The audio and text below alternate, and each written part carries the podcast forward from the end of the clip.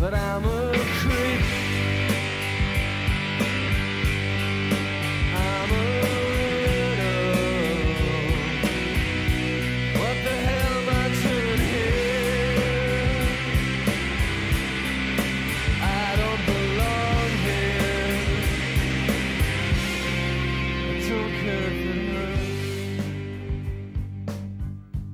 Welcome to Oops I Talk Politics, the left wing political podcast where we talk about politics. I'm Ryan, I'm Sly. I'm Phil. And I'm Daryl. and we're here, and there's no breaking news. How exciting! made it. Well, there is, is is that breaking news, but we Yeah. decided not to cover it. Yeah, there's a lot of breaking news. but, oh well, you'll have to sit in our Facebook group for that. Here we're going to talk about pop culture for once in a in a really long time. Yeah, what we were originally supposed to do. Yeah. Yeah, but uh, fuck that shit, right? Yeah. Yeah. Well, with it, in the Trump presidency, you always got to talk about the next existential crisis we're facing as a world. yeah. Society. so what are we talking about, Sly? So we're talking about uh, an issue that, that I was thinking about recently. I found an old article from the Los Angeles Times. It was about Orson Scott Card. Uh, during the Who is that? Tell us. I was heard he's a writer of- homophobe. Yeah, he's homophobe. He was the writer of Ender's Game, which uh, back in 2015 the movie was coming out and there's a lot of hype for it, and there's a lot of like uh, tension because you had this uh, movie people were excited for, and but then uh, the studio was trying to hype it up, but then you had this director who was a shithead and he was you know he was homophobic and all this shit, and I, I and I want to talk about it because the premise for this episode is separating the artists from uh, the art they create and whether uh, we should do that, if it's right to do that. Orson No. Scott Card's a pretty good example. Have you any of you guys read any of his works? I haven't read any of his works, but he first came to my attention because DC launched a Superman book like around this time and he was supposed to write the first arc and at first everyone was like, "Whoa, he's like a big top name sci-fi writer. He's going to write Superman."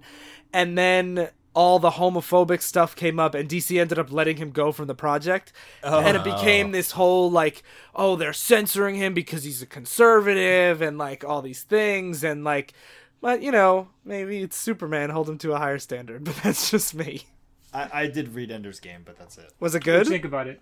I liked it, but I was 14, so I, Yeah, me I mean. I, have, I haven't revisited it. I do know people like adults who love that book and the series, so Yeah, I, I've, I'm pretty much in the same boat.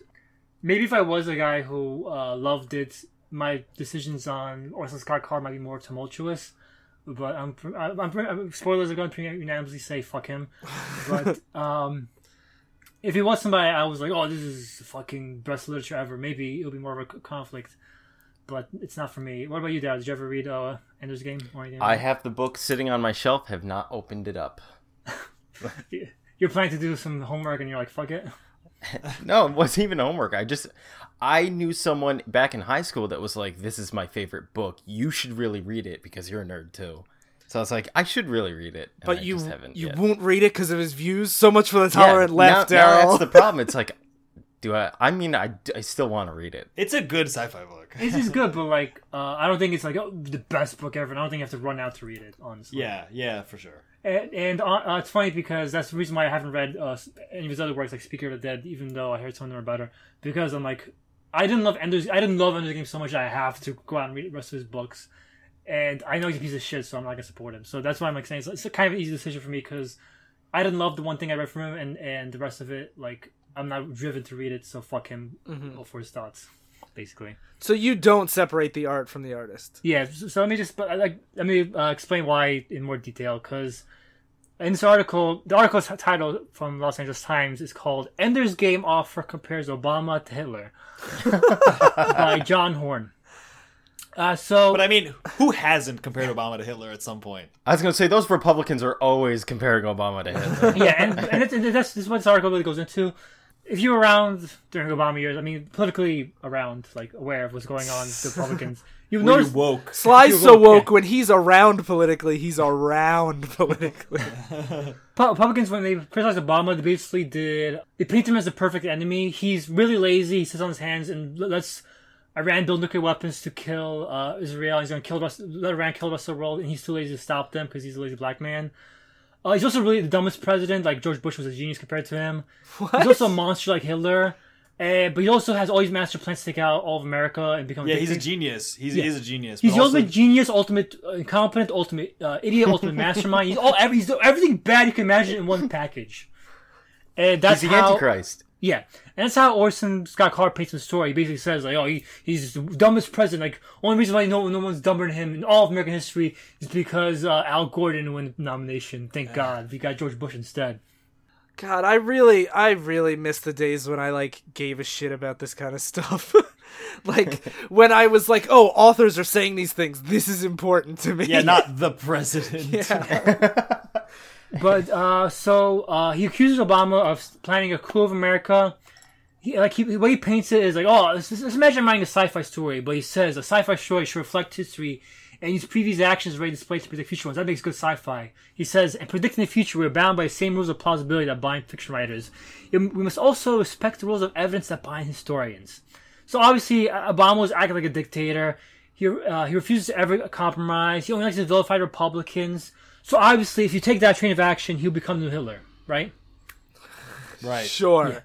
Yeah. Yeah. And so the way he describes his ascent to villainy is Obama will set up a national police force, drive around in armored cars. These will be thugs doing his bidding without any reference to law. Obama, uh, Michelle Obama will be his actual successor, while he still leaves behind the scenes. Basically, she'll become president to get past the two-term limit, and he'll still be in charge technically. But you, you use the for extra, the two extra terms taken used by Michelle to make himself dictator for life to change Like the- what Putin men- did with Medvedev. And what Hillary Hillary was trying to do with after Bill. Yeah, and this is why I bring this up because uh, Orson Scott Card uh, he talks about like, I'm, a, I- I'm a historian, I know history, I know about Hitler and all the things he did. And Obama's presidency is exactly like the rise of Hitler, which is why we're currently in a dictatorship right now. Obama's still our leader, right? This, Trump is Obama's fault. I actually loved how many people were like, he's gonna take away the guns in his last year or two, and and then enforce martial law. FEMA's gonna do this, and then they just all stopped talking about it when he obviously didn't do that. They're like, oh, it didn't happen. oh, okay. Like they forget it. They're Rather like, than I was wrong, I should probably think about this more. They're like, well, liberals still want to take our guns. They're and just we not stopped him. The succeeding. conservatives stopped him, whatever. But here's a, here's the reason why I bring this up because like he, he, he makes the argument for me, basically saying I'm a, I'm in sci-fi. We have to rely on historical uh, laws and plausibility and all this shit. He is like a fucking madman. He's insane. Like this is, this is like like. How am I going to take a fucking world you build seriously when you don't fucking understand how uh, fucking anything what happened during Obama years actually reflected reality? How Obama, who was part bipartisan a- attempting to a fault is hated partisanship hated the common man according to him like he hated ordinary people he hated any religion that doesn't worship him as a deity according to Orson Scott Card like you are, you are not a person bound by reality how am I going to take a, a world you build seriously like if George R. R. Martin said this shit I'm like okay I'm done with George R. R. Martin because Wait, wait. So your your thing about the like separate the art from the artist, you can't do it, but it's not because of an ethical reason. It's because you don't feel like this guy's realistic. It isn't. I'll get to the ethical part, but first, the first part is the unrealistic part because if you can't understand reality, like like like, I understand misunder- misunderstanding some things that are in the mainstream media and stuff like that, but when you're not bound from reality at all, like he's not tethered to the real world at all, how am I going to take him seriously? But how does that stop him from creating a fantasy world? What if he just Not wrote a fantasy a- world, a sci-fi, world, a, sam- a sci-fi it- world based what- on historical reality. what I he think says Sly's arguing is, yeah, it, if if a world does not follow rules of norm- normalcy, like what, what what we were always praising A Song of Ice and Fire for was that it, it's all believable because the world it creates is like it is a realistic one, even though there's dragons and shit. you Yeah. know? Here's the thing, like, what if you just swapped out all of his claims about Obama with Trump? Suddenly, like, it feels more realistic, and you could see that being a story. Like, But I, a I- no, I wouldn't. tale. I, I, I, I, Trump. First of all, if you know Trump, he's not a, a mastermind at all, which is why he fired most of his staff. Like, yeah, well, I'm not saying it's a perfect one to one analogy. No, but I don't like when I would say when I don't like when Democrat when liberals do that too. You might say it's more understandable. I don't like like when uh, people are posting uh, like in January that oh, well, Trump might be staging a coup as well. I'm like, why? So he could become leader of America like he is now? Like this? Like you ha- you should have some tethering to reality when you're writing about but believable world. The thing is, like in, uh, for Card, right? You're saying he can't create a realistic world because he can't live. He can't understand a real reality that we live in. Yeah. But in his view, he might see Obama. But he's not. The view is false. It's, proven false because it didn't happen. Like it's already proven false. No, no, I'm not saying I'm not. I'm, I'm not saying that he staged the coup. I'm saying that he might look at he might look at something like the increasing militarization of police in the U.S., which has No, that's, that's, that's not his problem. His problem was not until increasing militarization of police. His, his problem was Obama did not obey the rule of law. He kept uh, disobeying Congress, disobeying the Constitution. So he's, obviously, when making a national police force, he's just gonna have random thugs that are, are worship him as a deity, beating around people, and making uh, his uh, illegal actions become uh, accepted by the public. That's that's does the he, ha- opposite. does he have to see that happening in real life? Can, can't he understand what that would look like in a in a in a setting to understand what what a No, what no, because because like here's an example. Even in his books, he doesn't understand how reality works. Because in Ender's Game, one of the fucking premises is that a blog writer writes a blog so good that he becomes president of the United States.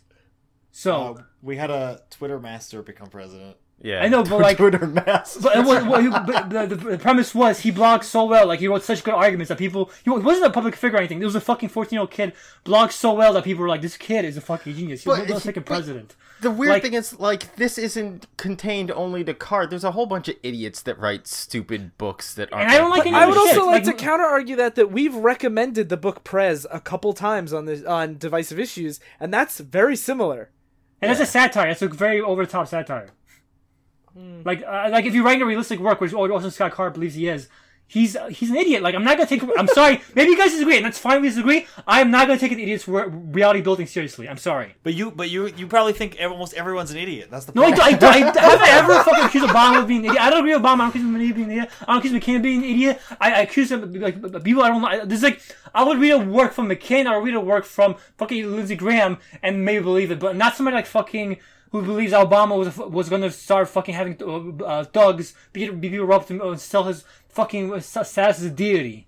Okay, I have a question that I want I want Sly's answer, but I also want Phil's answer first. Did you feel any of his? Did you see his politics in Ender's Game? No, and it, it- I'll get to was that in my part. I want Phil's answer first, and it's like jumps in there. No, no, I'm, saying, I'm, gonna say, I'm, I'm saying no. Just answer quickly, and then I'll save it for part two. Go ahead. Okay. I, I, again, I, I was I was a lot younger when I read it, so I don't know. I, maybe if I read it now, knowing his politics, I would look for it. Yeah, it's I like it's like imposing it. reading Millar's stuff, being like, I know who he is now. I just look that's for the edginess. Yeah, but then maybe you're imposing something. That's on true, not that's true. No, no, it's it's very Okay, with Millar, it is obviously he's a he's a hack writer. But the thing is, I Millar mean- is also uh, the opposite in real life. Like he's a devout uh, Catholic. He never curses in real life. Like, he Devout writes, all- that's how his edge lord in, in, in his work. It's kind of like was it was that writer Wesley Willis who never cursed in real life, but he cursed all the time in his songs. Wesley. Yeah, I mean that's true, but I didn't expect uh, Wesley Willis to be brought into this conversation. He can you separate art from artist with Wesley Willis? Mark Millar's another good example because his his writing persona is very different from his public persona. No, I totally understand. That's one thing that I always have a hard time with because I think you can separate the art from the artist, but at the same time, that doesn't necessarily mean I want to give them my money. And I'm also Yeah. like kind of anti piracy at this point, so that's tough to. Oh, so you can't steal from Nazis, but you can punch them? yeah. yeah. No, fuck them. no, but like I don't know, but like because I feel like if an artist makes a work that is worth consuming, I think they've earned my money. But if Orson Oh, Scott yeah. Card is giving money to fucking like anti-gay like organizations and stuff, yeah. I don't want to give him my money. It's the same way like I get torn on if I want like asshole speakers to speak at colleges because I think that it's important to get ideas out there and debate them publicly, but I also don't want my tuition dollars to go to those people. It's also not like some people that are known for riling up, like uh Milo. Mm-hmm. He he was known for specifically targeting people. Yeah. and yeah, like he was just a bad person. He wasn't like a let's introduce a new thought. He was a provocateur. But like Milo's almost a- Self-proclaimed too. yeah, he's almost Yeah. a straw man because he's so terrible. I mean, like it's it's tough. Where do I draw the line? Because like yeah, Orson Scott Card has like a lot of really problematic views, but I've heard people rave about how great Ender's Game is, and if his politics don't show up in it, even from Sly's perspective, I'm not like I I don't have a clear stance on it. Hmm. I think it's. De- I mean, I- I'm probably gonna be shit on for this, but I think it's 100 percent fine to read it. It is a separate. He is separate. It is fine to read it. I'm not. I'm, I'm saying. I, I, I, No, but I, don't mean, like- I should I give him money? yeah, that's a good question. If he's donating to actual like if you find out that this person is actually spending all of his book profits on like on terrorism against like or like or like the KKK, then it's like okay, that's a pretty extreme example. But if he just happens to be a fucking idiot asshole, uh, it, I think it's fine to to buy their book if their book is great. But is it fine to buy it if there is no ethical consumption under capitalism, Phil? I, I, Uh, That's a, that's a question for Sly. I, I think if you think a person is an idiot and you don't want to fund his work, don't fund it. Don't support people you don't want to support. The the thing is, uh, what Ryan said about uh, does his work, sh- does his messaging show up in his work? Is actually it's funny because Ender's Game is actually a story. I don't want to spoil it. Spoil what It's about how great Obama is. It's actually about uh, tolerance and um, uh, uh, tolerance of an, of an alien race in the story, and because it's about a war between us and a bunch of bugs, and at the end. Don't spoil. not to spoil it, but basically, uh, basically, but war is bad. We should tolerate people. That's kind of the message of the ultimate message. Without spoiling too much. It's a minor point. Orson Scott Card has, at least from a cursory glance, he's donated money to Republican candidates. Yeah, he does. He's So- yeah. It's like it's very confirmed. confirmed Yeah, so wrong. you're you're pretty much supporting someone that supports Republicans. Yeah. Is that right? And, and that's the thing, because uh, Orson Scott Card, he's like, oh, I'm gonna make this book about uh, uh, tolerance and shit like that. But uh, his, if you read, if you read the actual f- work, which I did, the let's say he wrote where he said call Obama Hitler, he's he's he's pretty obviously a racist too. He he says. Black man. He, the only reason why Obama Obama basically is, is lazy for he, all the shit about him being lazy, but he says Obama didn't do anything to get right, didn't deserve anything he got. He, he got only because he's a black man who talks like a white man, and that's what they mean when they call him articulate and a great speaker. Just because he's black and he talks smart and like a white man, that's why people like him. Oh, Yikes. God, He's a fucking that argument. Yikes. He says he has never had to work for a living. He's never worked a day in his life. He called it, and he said his police force will be young men out of work, urban men, which urban is, is a uh, Oh, that's a term. that's a not even a Yeah. dog whistle. That's a human and he whistle. calls them thugs who will beat up anyone who go citizens who disagree. So basically, black men will go around beating up white people, and, he, and then going back That's to what he's, happened. He's, he's against gay marriage. He's a homophobe. He says gays will never be really married. All they want to do is delegitimize real marriage. There'll be kids playing up, playing up, dress up in their parents' clothes. Basically. Gay people don't want real marriage. They basically just want to destroy. Uh, same, like, and they're not even just selfish. They're Spies. actually vindictive against straight couples. Like he's a piece of shit. Fuck him and his fucking works trying to preach about tolerance. You're a piece of shit, homophobe, racist piece of shit. Fuck you, Orson Scott Card. Yeah, it sounds like he's pretty awful. So, but how about this? You're saying that you he donates to Republican candidates, so you can't support him. Okay, I, I, I'll get that. But then you need to stop immediately ever going to Walmart ever again. You need to stop going to most any company that donates to Republican candidates, which is a lot. No, you of don't. You just have to draw the line. yeah. You have to draw the line for yourself where you where you cut draw the line. Some some people yeah. like you, you, you, you like, if you're if your only fucking town is a Walmart, the store in your town is a Walmart because Walmart ate all their businesses. Shop at Walmart, fuck it. But like Okay, but it's better. It's isn't it better to give Orson Scott Card ten dollars once than to give all like ten percent of your income in groceries and stuff to Walmart? It's up to what, like I said, if your town only town, store in your town is Walmart, fucking buy at Walmart. It's up to you. Uh, like we said, there's no ethical consumption under capitalism anyway. Another thing is that the a big distinction we need to make is who profits from this kind of stuff because Walmart's a company and they have to pay a lot of people for it. Whereas Orson Orson Scott Card, you can look at him and be like, well, I don't want to give him my money, even though like his publisher also benefits. yeah, the company gets a lot of the money, but uh, the Waltons are six of the ten richest people in the Oh, U.S. yeah, I know they they get most of the the money. Like they're gonna benefit the most. It's just like it's sort of like with uh, um, movie companies too. Like a lot of people work on movies that even if you don't like one director, if you still um, pay to see that movie, you're also supporting the actors, the light people, the production side, the staffers. Yeah, when you're talking about what consumption under capitalism is ethical, everyone has to draw their lines differently. I think like the point that Sly said that I really resonated with. No, but it's never. It's never. It's never an No, you- you- ideological you- thing. Basically, you're, you're, you're only only work if we all stop any type of protest or boycotting whatsoever. So f- shut the fuck up, okay? No, no, Whoa, whoa, whoa. No, these these lines. No, because I hate that argument. uh, The argument that oh, you, you, you shop at Walmart, you're a hypocrite. No, you, everyone's a hypocrite on some issues, which is why you draw the line. it, the, the line is never ideology though. It's always convenience. It's whatever's convenient is, to stop yeah. doing. I'm gonna stop doing because I don't you, have 'cause you to have to live your life at some point. You can't uh, avoid every single every every every single business now is political in some way. So you have to you have to draw a line at some point. But it is imp- I I think it is important to note that we all compromise our ethics every day. yeah, And in ways that we can we can fix. that's a part of being human. yeah, yeah. There, sort of there okay. are some things that you can fix though, like having to go buy groceries when you're not around. like when Walmart's the closest thing to, to you and the cheapest is a lot different than buying an entertainment product from like arguably one person once. That where you can just say like I'm not going to give him my money. Even though Walmart technically could be is it's worse going there. Yeah. Okay.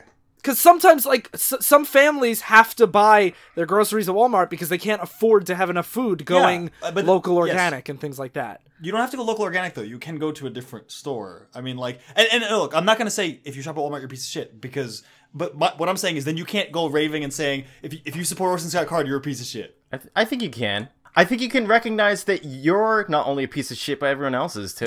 But then, then what's the point? If everyone's a piece of shit, then what's the point because of even you're you having have, that label? you have to recognize at least where people's like what's wrong and what's right, and it's like it, it can be like cowardly to be like, well, this is wrong, but I do it anyway.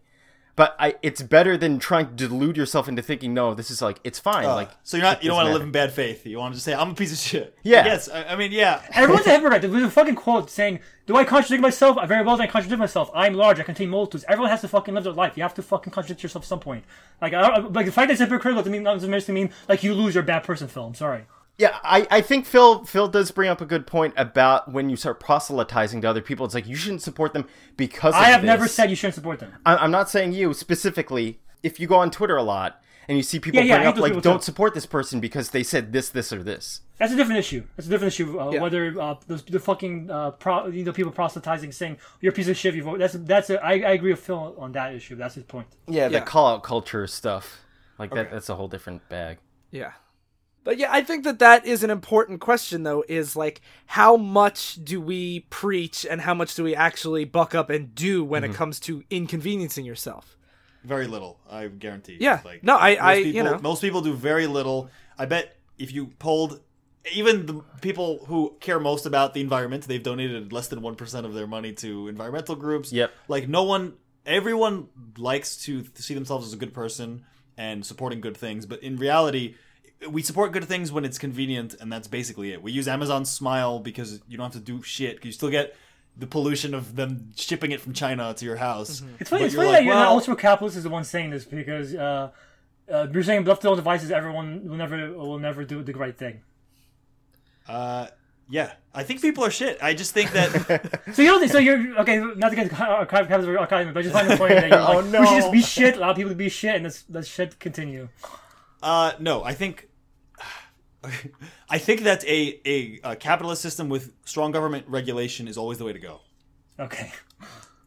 because then then you you you have laws curbing people's shitty behavior, but you still get the benefits of capitalism of of productivity and innovation with the strong regulation of not allowing someone who's a piece of shit to just constantly dump his waste in the river or whatever. But I do think it is also important to note that, at least for me personally, I do have a distinction between the convenience of saving money or, you know, travel time for things that I absolutely need versus voluntarily giving money to entertainers for mm-hmm. different reasons. Like, Yeah, different. okay, maybe I'll buy groceries from an immoral place or an unethical place, but those are things that I cannot avoid getting.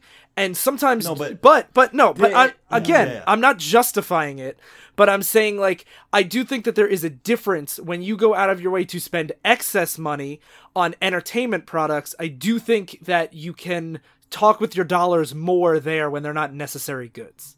I, I kind of agree, but at the same time, it's like the damage is from giving ten dollars to Orson Scott Card that he's just gonna keep and be an asshole versus ten dollars that is going to paying people subpar wages in, in Africa to get to mine whatever parts they're getting. But it's still pay- giving them those wages, even if it is subpar. Okay, so maybe the wage thing isn't a good example, but maybe using unsafe uh, environmental uh, pro- uh, products or buying from really shitty factory farms, like this kind of stuff, is way more damaging than giving Orson Scott Card ten bucks or the five he'd get after. But it's way, his way more green to our society at the same time. Like Orson Scott Card is not a, a fixture of our society that we Yeah. participate out of convenience. Yeah, What do you it's? Yeah, it's- I guess so. it's tricky. Yeah. Oof. Like with entertainment, you have more options, and uh, I, I, I, like, like I said, you guys all disagree with me. That's fine. I, I, I fuck Orson Scott Card. It's my opinion. I don't necessarily I, disagree I with didn't you. disagree with you. I disagree. I'm not supporting him because he's a homophobe, not because he's not tethered to reality. No, but like for sci-fi, for sci-fi and like historical fantasy, that stuff, You have to have a grip on reality. I'm sorry. I'm not gonna. Uh, if I don't respect you intellectually, I'm not gonna take your. I mean, sure, to grip- make good books, but like if there's someone that's not tethered to reality but is a good person and they make a book, like I would read it, I guess. Well, I, I, like I said, if it's sci-fi or like you're saying, I'm doing historical, historical fiction, historical this, fuck off. You're, fuck If you're writing like a, a nice fan, like your own like whims and wishes, and, and you're you're fucking ins- like uh, insane in some way, maybe I'll uh, read it. But if But you're, Alan Moore's insane, and he writes great stuff. I'm more insane, but like uh, like I, he has no grip on reality, but Swamp Thing is great social commentary. that guy worships like a snake god in the woods, but like actually can create a really great uh, story. I think. Yeah, what now, Sly? Where's your god? Where's your Well, snake god funny thing is, now? but I like I agree with his uh, politics in a lot of ways. So I, I, I it's not, he's he's a fucking sorcerer weirdo, thing. but he needs uh, to be untethered in a way you appreciate. So if, if they're like if they're like communist snake worshippers, it's okay. Okay, so this is obviously a tricky line to walk when it comes to consumption. Do we have someone other than Orson Scott Card we can talk about? Sure, if we want, if we want to get into even more bad territory. So I'm going to talk about a rising prominent hip hop star, XXX Tentacion, who is 19 years old. I've never heard of him. Me me neither. neither. Well, maybe you guys should be more in tune with the hip hop community because XXX. I learned about this through the the Eric Andre kerfuffle that we're going to get into, where he was tweeting about him. But I know Eric Andre. Yeah, um, XXX has 600,000 followers on SoundCloud. He has millions of views on YouTube. He's been on the cover of XXL magazine, like promoting all the rising hip hop stars. And he he has a bit of like a, a sketchy background. He was previously accused of home invasion and robbery. And the most recent and troubling accusation is that he strangled and battered his pregnant ex girlfriend, which he pled not guilty for. And this is currently going on right now in the courts that they're settling this. Is this sketchy background? Or is this like definitely criminal background? That's, that's Well, pretty- he, he says that she's lying and scamming the fuck out of everybody and says that she's not even pregnant, even though prosecutors have 51 pages of medical evidence or claim they have. no, I mean even just the the like home invasion. Oh, yeah. Wait, how does he make? How is he making the argument she's not pregnant? That's like a very easy to prove thing. I don't know. I, this is this is just what I Okay, looked that's up. very strange. But And so. Eric Andre tweeted about being upset on World uh, Star Hip Hop that they're always promoting XXX and another guy, Kodak Black, who was also accused of assault. I, I think also sexual violence. And Eric Andre says, Why can I complain about racism freely, but criticize a rapper's sexism and everybody gets butthurt? And XXX replied to him, Because not everything you hear on the internet is true, you should be adult enough to know that and support the youth before degrading them. Which is like a fair point, and but also in during that day, there was someone that said he, he that XXX is scared to rap after his label dropped him, and XXX replied, "I'm not scared to fuck your underage sister in her throat, though." Jesus is, yeah. Christ. So, so it's this guy that's trying to like defend himself against claims of misogyny, and he says like these really wild, outlandish things, and Now wait, hold on, just real quick. What does Eric Andre have to do with this guy? Just he's tweeting about it? yeah. Because Eric Andre's like an Adult Swim like weird comedian. Yeah, well, after he ended the his uh, tweets by saying, "Okay, it's poop jokes from now on." that sounds about right. Oh, like Tim and Eric. Uh, this No. isn't Eric Wareheim, but he's Oh, in that okay. same purview. okay. Yep. I don't. I don't know. So, the why this is muddled and difficult. I'm going to read a segment from a uh, Slate article that was originally in Vulture by Craig Jenkins called "The New Wave of Rap Violence Shouldn't Be Ignored." Says rap fans have a peculiar outlook on heroism because hip hop culture exists as a monument to black inner city craftiness in the face of cr- crumbling infrastructure, tightening gang presence, and hyperactive policing. Injustice begat mistrust, which tipped off a thousand cat and mouse games between law enforcement and inner city entrepreneurs, ranging from simple music and movie bootlegging and simple music and movie bootlegging, and loose cigarette and unli- unlicensed alcohol sales, all the way up the chain to coke and crack manufacturing and distribution.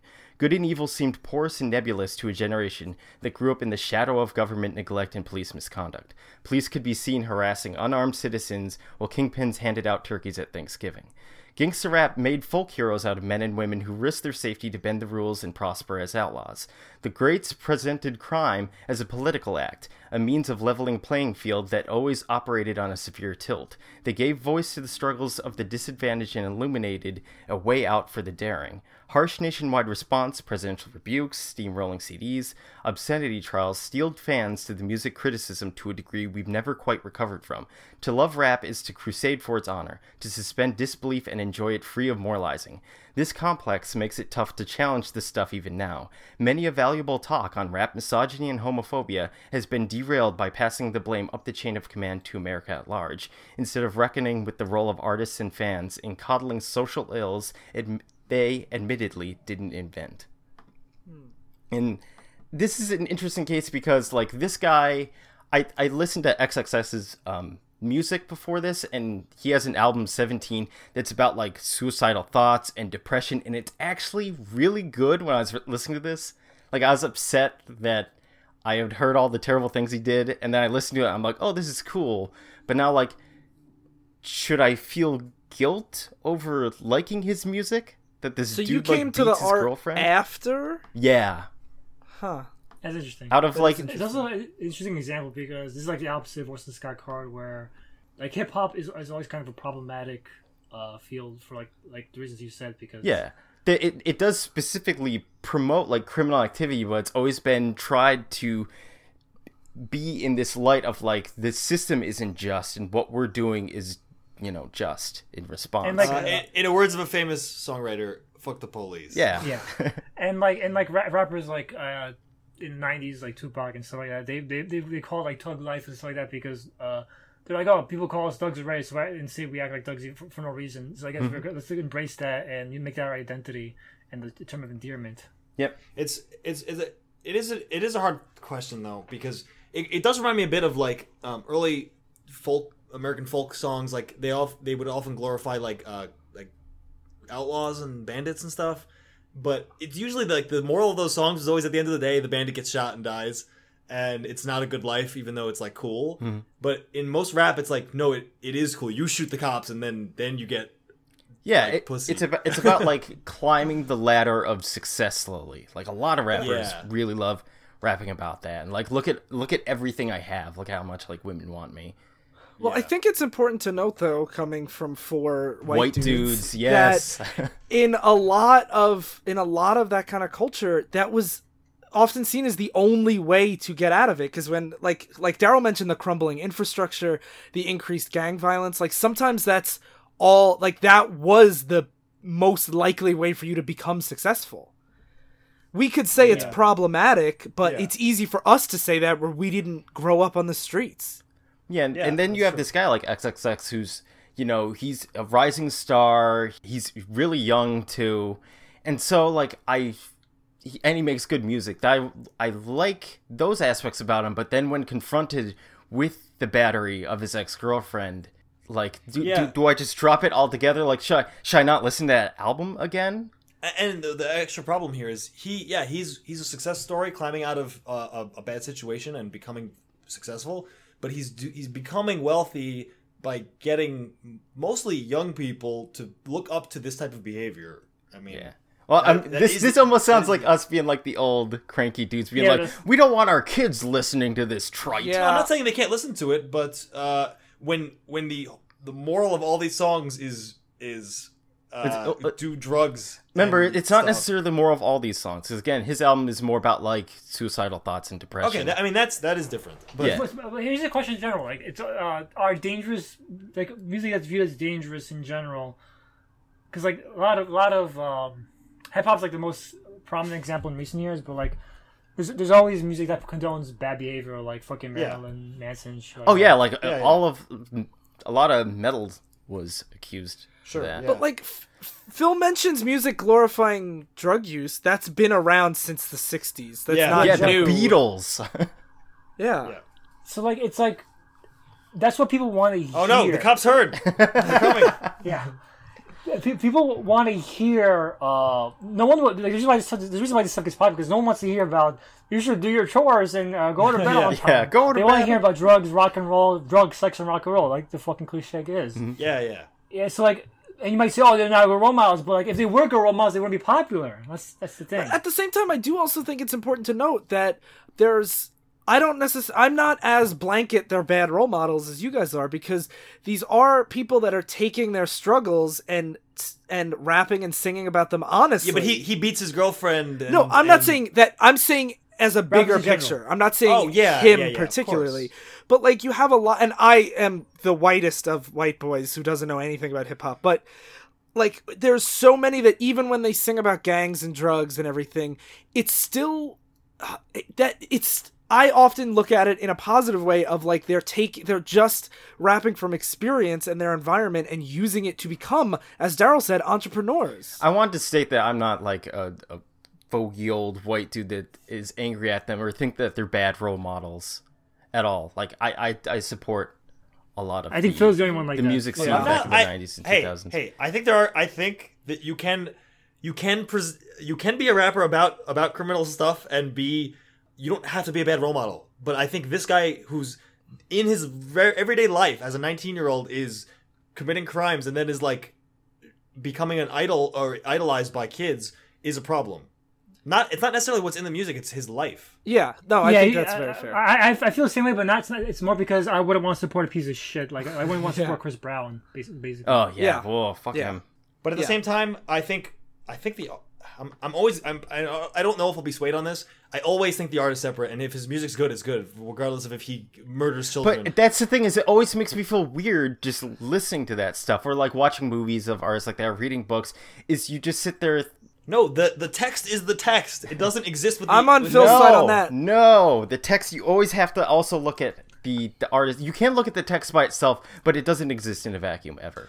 Yeah, yeah. I, I think that's a good way to put it. I think people are too like much like uh, overanalyze the text. Everything the writer says is is is matters, and he's a piece of shit. He says the wrong thing, and anything in his public life is a piece, makes him a piece of shit. Like when Chris Bale was a dick on on stage and shit like that. He, must be a dick all the time to everyone. Don't support Christian Bale. But you can take you can't you can't draw a line somewhere uh, at some point. But I think it's up to you where, where you draw it. Yeah, I, I- sense. I mean, yeah, of course, it's up to you where you draw it, but uh, like, I, it just seems crazy to me that like a great book can be a great book regardless of who the author was. Like, how can that? How how do you have to So, tie you- it to so the you want author? to see you want people seeing Birth like even if Birth of a Nation was a fucking film sort of important film in history, I don't want people watching No, it. no, no, but Birth of a Nation, the content itself is is KK propaganda. We're talking. About I know, the but like author. in, in terms of it's the most one of the most important like in terms of the film techniques they use in it and like how important it was historically. Like it's one of the most important films of all time. Like not even joking. Like I just think it's important to contextualize it where I think read the text on itself and appreciate the art by itself, but then as you reinterpret it, especially if it if it's something you look up to and it resonates with you, I think it's important to get the artist's context in it that maybe Orson Scott Card's politics don't show up at all in Ender's Game and They maybe XXX's you know, shitty things that he does and says about women don't show up in his lyrics at all. But I do think it's important to have that.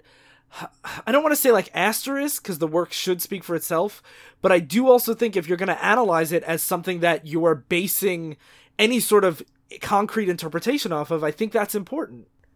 It should have an asterisk if you're buying it and supporting people. It, should, Yeah. it should have an asterisk if we're talking about public domain shit. It's al- or it's like also Yeah. a little bit weirder with hip hop artists because a lot of times when they sing, it's based on themselves. Like Orson Scott it's Card kind isn't about writing. He's not saying I did all these things. Whereas like a lot of the hip hop is, Mm. you know, more of look at me or look at my feud with this uh, other rapper. So do you think that the autobiographical aspect of it makes it more entwined with the artist? Yeah, well, it's one of those things where if you know, you look at some of the lyrics, like there's um one of the songs where, or maybe I'm thinking of Kodak Black. Or no, I was thinking of XXX where he sings about like, um, grab that bat, Babe Ruth, swing that bitch, might lose a tooth, and you recontextualize that in kind of a weird way. We're not like, oh, this song's cool. It's like, oh, he's kind of singing about hit. Oh, it's hard because the song, that line is about hitting your girlfriend with a bat or a bitch. That seems Okay. pretty clear. yeah, But that's But- but again, is that the is that the artist being shitty or is that the text being shitty? that is the text. It- Uh, yeah. Once once someone writes something, it goes out into the ether, and they they it is it is not their control anymore. It- But like, th- what is there's a there is difference. there. Like if you think about like if someone saying along about shooting a cop and killing them, that could be bad from the text, and unless you like, it, it was in self defense that the cop was trying to kill them. I want, I want to present, present an uh, inverse example because Eminem always talks about killing women and uh, uh, killing homosexuals and stuff like that. But he's always presenting it as like a tongue-in-cheek joke, like he's just being edgy for the sake of edgy, and he laughs about how people get offended by it and stuff like that. So he's like the opposite, where he says offensive stuff, but he, he like he hasn't done anything offensive in real life, really. But couldn't you make the same case for like when we talked about Milo as a provocateur? Yeah. Isn't that similar? But that's, that's what I mean. Like, so now is his work sp- uh, speaking for him, or is the work speaking for itself? And then that's you can't make a broad general rule. Like, you have to make your own rules. Oh, I see what you're person saying. It's the opposite because people tie the art in with the Yeah. artist instead of the other way around. Yeah, so like you can't just say you're not related at all. They're related some ways, and it's up to you to decide which ways matters to you. It's always gonna be a personal thing. So, can I talk about my guy? Because this is very relevant. My guy. my guy. my guy. so I wanted to talk a little bit about Joss Whedon because for white nerds everywhere, nerd boys, Joss Whedon was like the feminist guy for for a long time, and there's always been people that were against that, but in recent weeks it's gotten a little more severe because his ex-wife wrote a guest post on the Wrap basically saying that that whole his whole feminist like uh personality was just that. It was just a personality and wasn't really who he was. And the reason why i want to bring this up is because i have got since gone back and reinterpreted a lot of his works and i do think a lot some of the feminist themes hold up and some don't but i wouldn't have had the same opinions had i not recontextualized it. So if you're not familiar with joss whedon he made buffy the vampire slayer he made uh the avengers movies one and two he made firefly you've probably seen, you know, I'm sure most people have seen Joss Whedon's work. Yeah, works. especially if you're listening to us, who our other half is comic books. I'm pretty sure everyone Yeah. listening knows. Yeah, he wrote. I don't know if it's still Sly's favorite, but it was Sly's favorite X Men run for a long a while. time.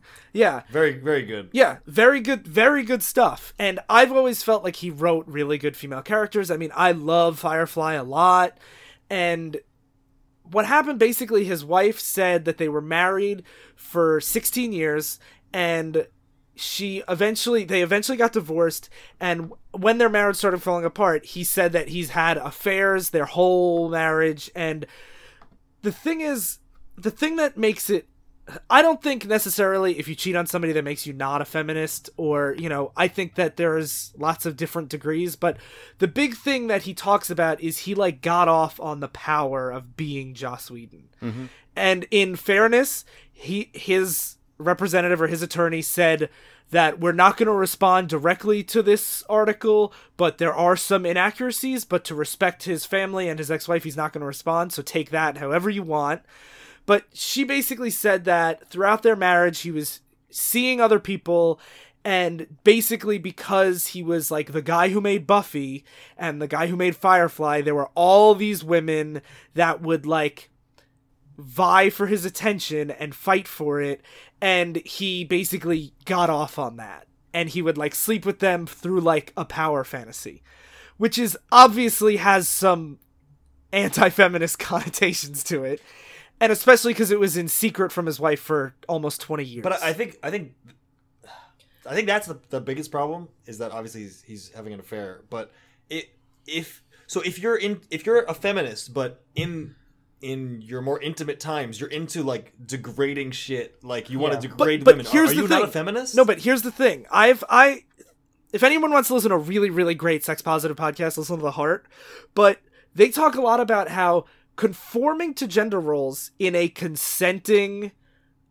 part like partnership is absolutely feminist and like having male power fantasies or female you know subversion you know uh like s&m whatever whatever you want to do stuff. it's totally cool. But both parties have to be on equal footing for that to for, you know at the beginning of it or you know for the conversation or whatever. And he was taking advantage of his subordinates in this. He was taking advantage of fans he was taking advantage of coworkers.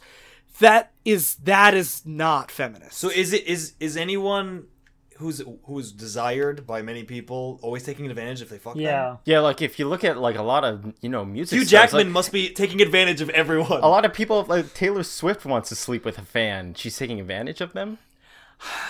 I think if you're if you're preaching equal if you're preaching equal footing and then just taking advantage of like but are I, you taking advantage if if someone gets to fuck Joss Whedon? Are, is that being taken advantage of?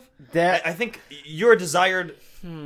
It's not like they have power over you. Like there's a reason that we say psychologists should not fuck their clients or teachers should not fuck their students because there's a power there's a power play there where I have power over someone, so you can't do that. But- so if it's their coworkers that work under him, that's not that. no, that is that it definitely is because then he, he has their fate in his hands. Because it here, always- jo- here's a quote directly from her blog post. Joss admitted that for the next decade and a half, he had multiple affairs and a number of inappropriate emotional ones that he had with actresses, coworkers, fans, and friends while he stayed married to me.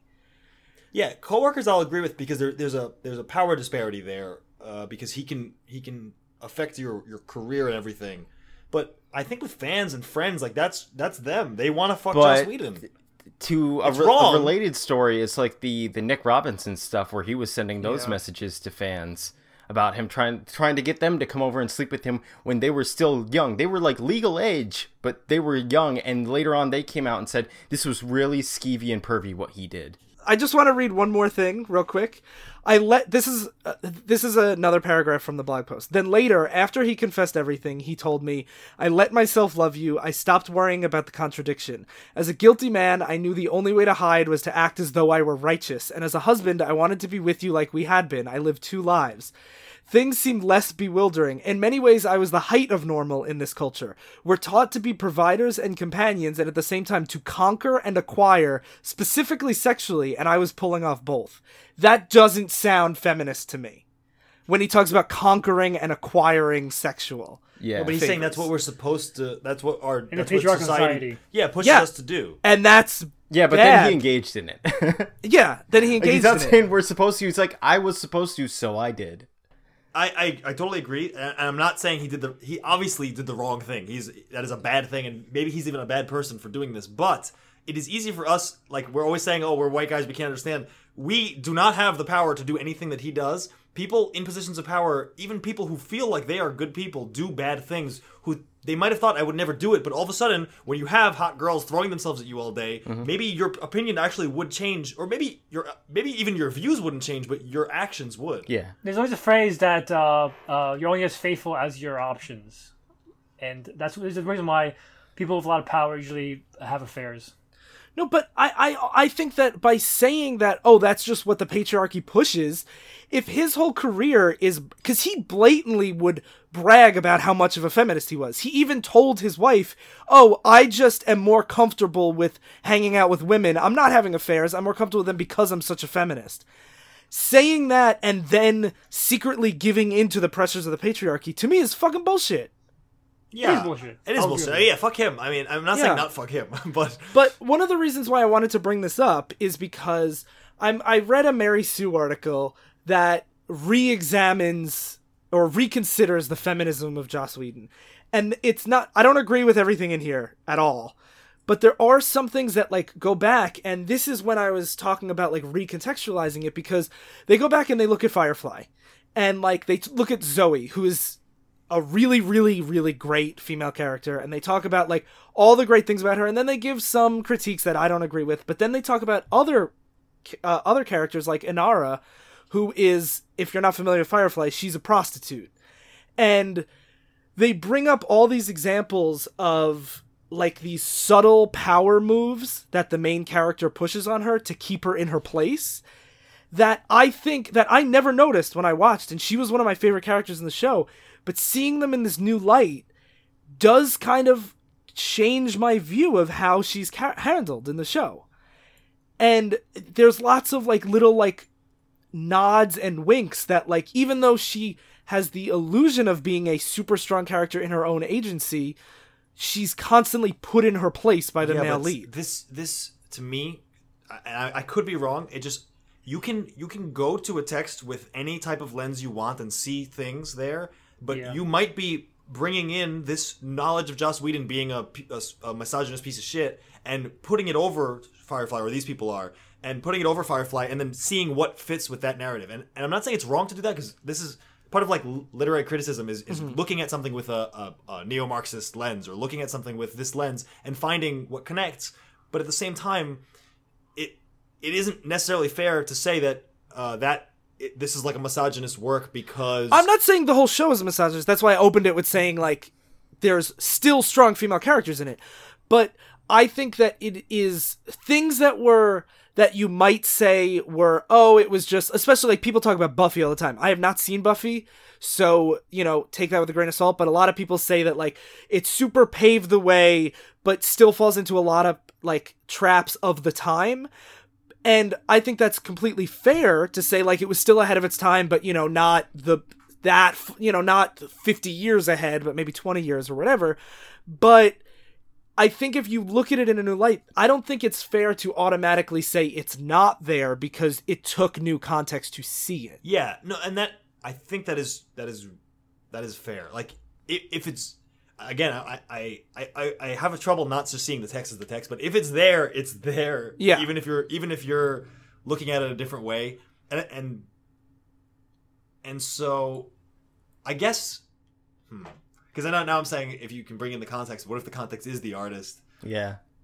Cuz like we we don't, you know, we bring in like look at Classics Massic, you know, the network darling. They bring in the modern look at like they bring in modern sensibilities of like look at how the women are portrayed. And there is a level of that's the way it was in the 40s does that make it right? No but it contextualizes it as like this still is ahead of its time in certain ways and of its time in certain other ways. I think artist context is just as valid to bring in as historical context. But you know, I just think it's another way to analyze it, and I'm not saying that it is the only way to analyze it, but I think it is important to revisit. You know, like you know, I noticed some things when we first saw Avengers 2 that I was like, I don't really like this from a feminist perspective, but I gave things the benefit of the doubt because of Joss Whedon's, you know, successes in the past. That I was like, oh, I'm sure he has a point, you know, maybe he faltered here, but you know, like I kind of Yeah, yeah. You know, uh, thinking back on this, it's the like I I can totally see how the artist recontextualizes. I mean, I've been arguing that point the whole time. Mm-hmm. I'm gonna change my just view like how my, you, my you- original you brought view. up earlier, I was right the whole time. You brought up earlier about the XXX the the that that the text was bad, but there's so much examples of text out there that's like promoting violence or very terrible or very like sadistic and sick, but the people themselves have done nothing wrong, so you can't really be there. You know, I I don't feel like it's like bad or insidious text. Like uh, Jamie No, no, Stewart the of text- Xiu Xiu sings about a lot of depraved, gross things from a lot of different perspectives. But the guy is very like he's very liberal, open minded, talks to a lot of people. Oh, another slide here. He's liberal, so he's good. He has the pass, huh? no, no. If the text is if the text is is promoting depraved shit, it the text promotes depraved shit. I mean, why does it have to be that the that the author is also depraved for it to actually be depraved? No, that's the thing that makes it tough because you can't tell until somebody's ex-wife writes a letter or Yeah. somebody takes them to court. That's why it doesn't fucking matter if if if the text because whether or not we knew Joss Whedon was misogynist, Firefly always had those undertones or didn't Yeah. uh, in it. So yeah, maybe this prompts us to look at it in a certain way, but I mean, the, Firefly has exists outside of Joss Whedon, a- and Yeah. Yeah, and, and uh, to go to what Ryan was saying about in Avengers 2, he saw some uh, things that was like, eh, I don't know about that. I, that goes to what Phil's saying because uh, those things might have always been there. It's just that you were kind of blocking yourself off of them because it was Joss Whedon writing it, so it yeah, must be good. you still were bringing in the artist when you should never have been, or But maybe some- maybe they shouldn't. But have it's been, important to to know like the con the consideration of what they're saying. Like going back to Xiu Xiu, Jamie Stewart, some of his songs are written from people that tell him terrible things that have happened to him. Him, so maybe he'll sing about from the point of the abuser to that person, to like try and like just fit it to the song. Which is like, oh, it's an awful song, but then you listen to it and you're like, oh, this is more about the person that he's singing. and that's about. really interesting and, and that's a cool that's a cool form of media that that that gives you a perspective that you don't normally get. But do you need the artist there? Like, Yeah, and if you put put the artist so much, then it becomes so much a risk that you, if you write something from a perspective, then you're like, oh, you must believe this, you piece of shit. Fuck you. Yeah, I, I think that's why what we're trying to get around here is I'm not saying that like now I hate Firefly. I still very much love Firefly. But I'm saying that it I think that as time goes on and you learn more about the creators, I think it gives you a more nuanced view of what they were going for. And then you could judge is the text successful at what they were trying to do? What would you know, and I, I don't. I don't think it matters what an author tries to do. It matters what the, what the product is. If they try to write a feminist uh, manifesto and it ends up being about uh, just nothing, nothing like that, then it doesn't matter what the the intention was. It matters what it was. Yeah, but I'm saying that what it is, I think is, and I think once an artist releases art, I don't think it is no, it is. I think it is no longer theirs. I think it is the audience, and I'm not saying like copyright wise. I'm hmm. saying like copyright. you got all it no, now. but like you know, you don't have to 'cause- give artists a card any money whatsoever. but I don't think that it's. I don't. I think that the work has to speak for itself, but I think it is also important to analyze it in the context that if because art doesn't necessarily exist in this vacuum that people uh, like there's a wave of writers that base their view of feminism on Joss Whedon. It is important to recontextualize things as we improve and go forward and develop new writing styles because there are a lot of people that their first their first strong female character was Buffy or Ripley in Alien and then James Cameron says weird stuff that might be problematic and like I think it's important to note where the flaws are so that we can keep getting better at writing Yeah. feminist Yeah, yeah. characters. Yes, but yeah, and, and Yes, like, but- I- I'm just I'm just going back to the same point, I guess, where I'm like, it's good that it prompted us, I guess, to look at it, but the the problems that existed in Buffy and Rip and in Alien, like they, I'm not they- I've never seen Alien or there. Buffy. I'm not saying they're problematic at No, all I know because I I'm don't just saying, know. i- i- as the example, uh, the the problems that we could look at and say, how do we improve female characters or whatever, that we can do without the artist. Like that, that's always there. Mm. That, those problems in female characters are always there. Yeah, no, that's fair, but Mm. I do think when you bring the artist in, it shines spotlights on Yeah, certain yeah. weaknesses. Yep. That it's very possible to find them without the artist at all, but I'm all for quicker ways to notice problematic writing styles. Yeah. I guess. I, I just feel like it's very easy then to just to to go in with a, a blanket o- uh, over your eyes, trying to wa- read a text with. Well, yeah, No, and you're trying to see what you want to see. That's why Yeah. I'll You know. link. Well, I I'll mean, link people this- do that anyway. Yeah, yeah, No, but and I don't like that either. Yeah. Um, No, but I'll link this Mary Sue article in the liner notes. It was pasted in our pasted. It was posted in our Facebook group a while ago, too. That I don't agree with everything in here at all. I think some of the I, I hate, critiques. I, honestly, I hate the Mary Sue. I, uh, they're the ones that they said Fantastic Four stick is better than every single Marvel movie ever made. okay, well, I'm not. I'm not giving them a ringing endorsement because I don't know them very well, but. Like there are things in this article that I found really, really interesting that I hadn't thought of, and there's things that I was like, I think that's total bullshit. But you know, that's I think it's I think both are you know it's important to go in. I think you're totally right, Phil. That some people will say like everything Joss Whedon's ever done is terrible now, and that's super. I don't think that's good at all. That's all. reductionist, yeah. Yeah, it's reductionist, and I think it's important for the art to stand on its own. But I don't think we should pretend the artist doesn't exist. All right, I think we should get final thoughts because we've always. I, I think those were our final thoughts. Yes. Yeah. So yeah. Oh, oh uh, wait, I changed, I changed my mind because I can't enjoy X Grave without thinking of Daryl. so the art informed. I mean, the artist informs the art there. So I changed my It mind. does. But uh, yeah, but uh, Phil uh, wants to keep artists and artists separate. Daryl, uh, Ryan wants to have some context from the artist. Uh, Daryl, I think you're uh, largely in uh, Ryan's camp. Yeah, I'm saying like you can you can review the text if you want without it. I just think it's equally valid to go back with the artist in mind and look at it. Just like it's fine to go back with the hor- historical context in mind and look at it and be like, well, maybe this isn't so bad because of you know these reasons. Uh, my final thoughts is uh, just to clarify. Whenever I say it's up to you to draw a line, I'm not trying to be flaky and say, "Oh, it doesn't matter, nothing matters." I want to make a uh, point that um, I do agree with Phil to some extent because people come in his, to uh, media, seeing what they want to see, and then they, they deride what they want to deride, derive from it. Uh, we need to stop being uh, as judgy as we are. I feel like we're always like, this guy, is- ours is a piece of shit, work be a piece of shit. Anyone who likes him be a piece of shit. So I can understand uh, the attitude of that, fuck that attitude. But so when I say uh, you draw the line for yourself, you know, just present the evidence, present the artist, present the work. You you judge what's important for yourself, and don't judge other people for what they like. Ultimately, just judge it for yourself and convince who you want to convince, but don't judge anyone else saying they're a piece of shit. The work is a piece of shit, if, if, uh, just because of who created it or uh, certain elements you might be deriving from. it. Yeah, I feel like there's degrees to that.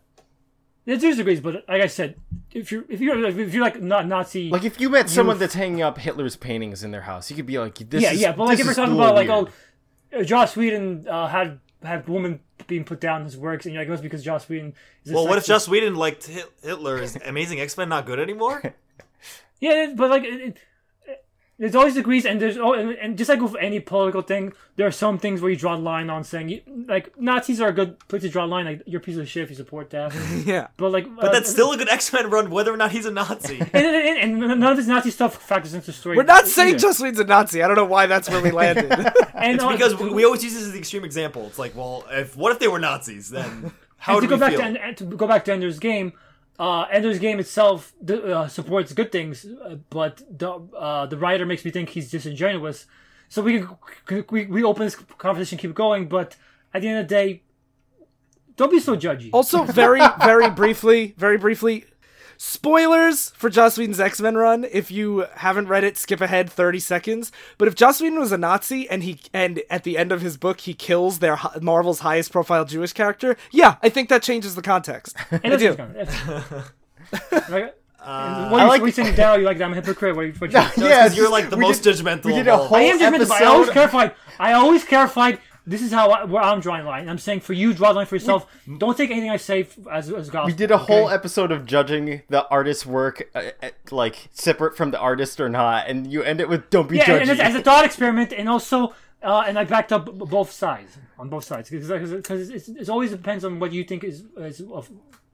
Like you guys, you guys yeah, both sides are just as Fuck you guys. I'm saying I've, I've, I've always said it's always what my I'm, I'm drawing the line at, and I said it's fine that you guys disagree with me. Fuck you all. I think you can be as judgy as you want. Just try and keep an open mind to counter arguments. yeah, Yeah. See if they make sense. Good, Yes. good, good advice. Okay, are we done? Both sides are just as bad. Okay. Yeah. Okay. so, as always, if you guys don't mind, rate and review, subscribe on iTunes. And if you join our Facebook group, Oops, I Talk Divisive Issues, you should add some friends to it. You should also check out the Comrade Radio Network. I want to plug Falling in Love Montage this week because they just had an episode where they talked about problematic art in the past. They talked about the movie Pillow Talk, which is really weird, and they had Ollie from Best Acquaintances on as a guest. And they also talked about the movie Down with Love, which was less problematic, but it's very relevant because there's a lot of weird shit in that movie. but yeah, so check that out at comraderadio.com. So thanks so much for listening to Oops I Talk Politics. I've been getting off on pa- on the patriarchy. I've been driving an extra 50 minutes to Walmart. I've been an alternate reality Nazi Joss Whedon. And I've been Obama's police state. Oops, I ended the podcast.